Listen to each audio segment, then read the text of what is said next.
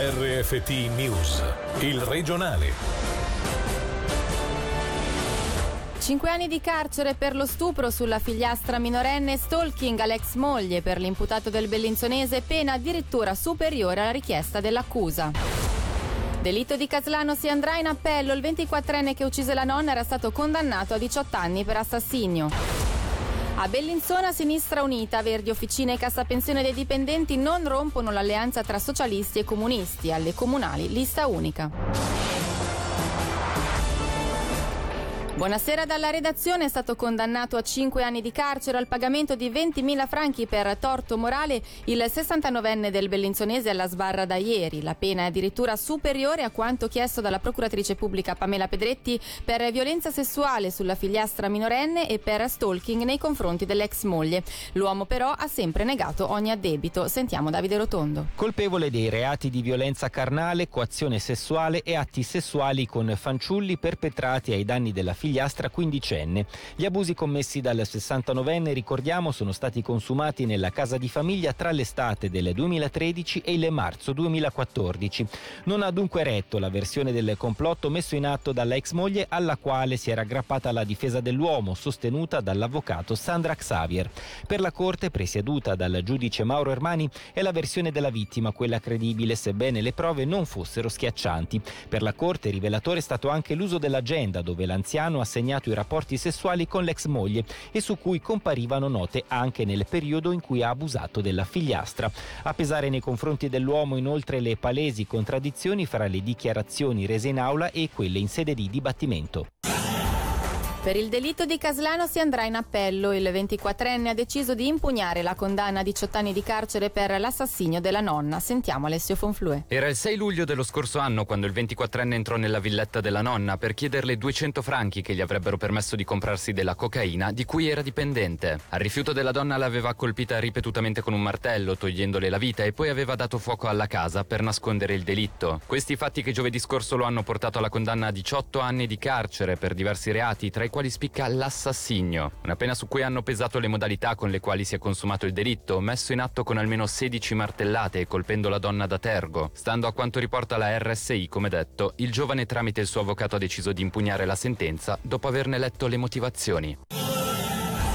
Due anni e quattro mesi di carcere già spiati in anticipo per il quarantenne a processo davanti alla Corte delle Assise Criminali di Lugano per un traffico di oltre due chili di droga. Per tutti i dettagli sentiamo Davide Maggiori. L'accusa aveva chiesto tre anni e otto mesi di carcere. Per la difesa andava invece condannato a una pena massima di due anni e quattro mesi di carcere, ovvero l'esatta porzione di pena già espiata anticipatamente, richiesta che nel tardo pomeriggio è stata accolta dal giudice. Il caso, come riporta la Regione, riguarda un quarantenne a processo per un traffico traffico di oltre 2 kg di droga in varie località del cantone, oltre che consumatore abituale di cocaina, eroina, ecstasy e canapa. La prima volta venne arrestato nel 2014, poi ancora nel 2017. Proprio da novembre di quell'anno l'uomo ha scelto di espiare anticipatamente la pena.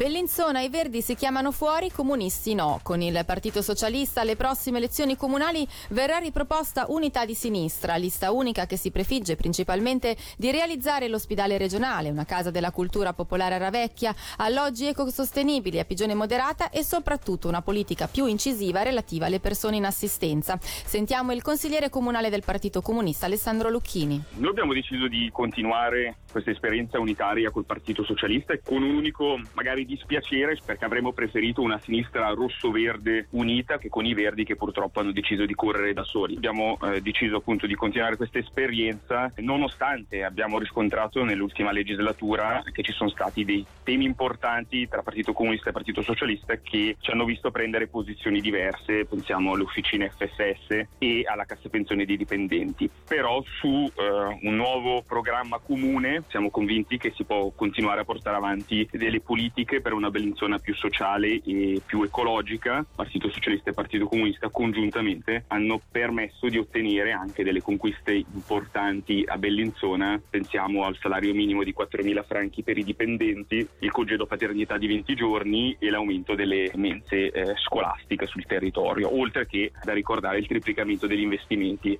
sul trasporto pubblico.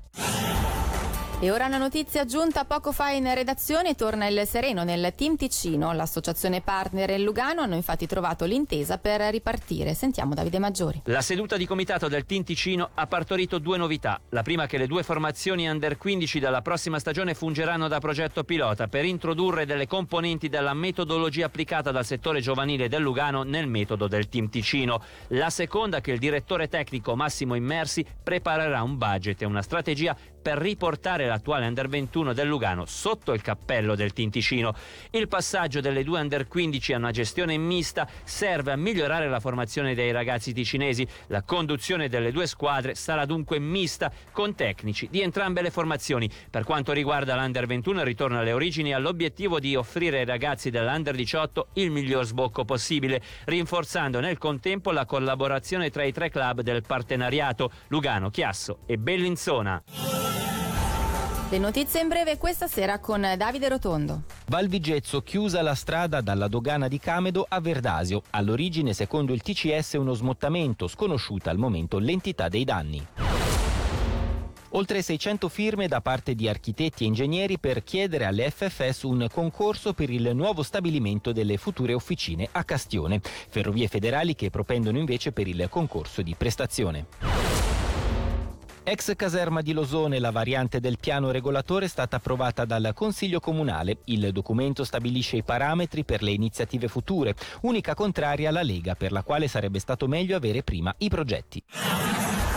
Il locarnese Luigi Pedrazzini vicepresidente del Consiglio d'amministrazione della SSR. La decisione è stata presa il 13 dicembre scorso quando il CDA si è ricostituito per il periodo 2020-2023. Dal 2012 Pedrazzini presiede la Corsi e pertanto fa parte del Consiglio d'amministrazione della SSR. Sentiamo il suo commento. Obiettivamente non è una carica di grandissima importanza, è piuttosto un segnale perché per tradizione all'interno della SSR quando il presidente è come oggi il caso uno svizzero tedesco poi la carica di vicepresidente viene lasciata a una minoranza. Finora era la minoranza svizzera-francese, con la mia persona è stata premiata la minoranza della Svizzera italiana. Fa piacere, anche se evidentemente non è una carica che ha delle importanti conseguenze sul piano operativo. Considero che il mio ruolo di membro del Consiglio di amministrazione SSR sia anche quello di far valere gli interessi della Svizzera italiana e dell'azienda della radio televisione della Svizzera italiana, quindi della RSI. Chiaro che questa funzione la svolgo avendo riguardo all'interesse interesse generale della SSR perché un consigliere d'amministrazione non può limitarsi a essere rappresentante di una regione, deve dare un contributo generale. Però è chiaro che dove sono particolarmente interessati i destini della RSI, la mia attenzione è particolarmente importante.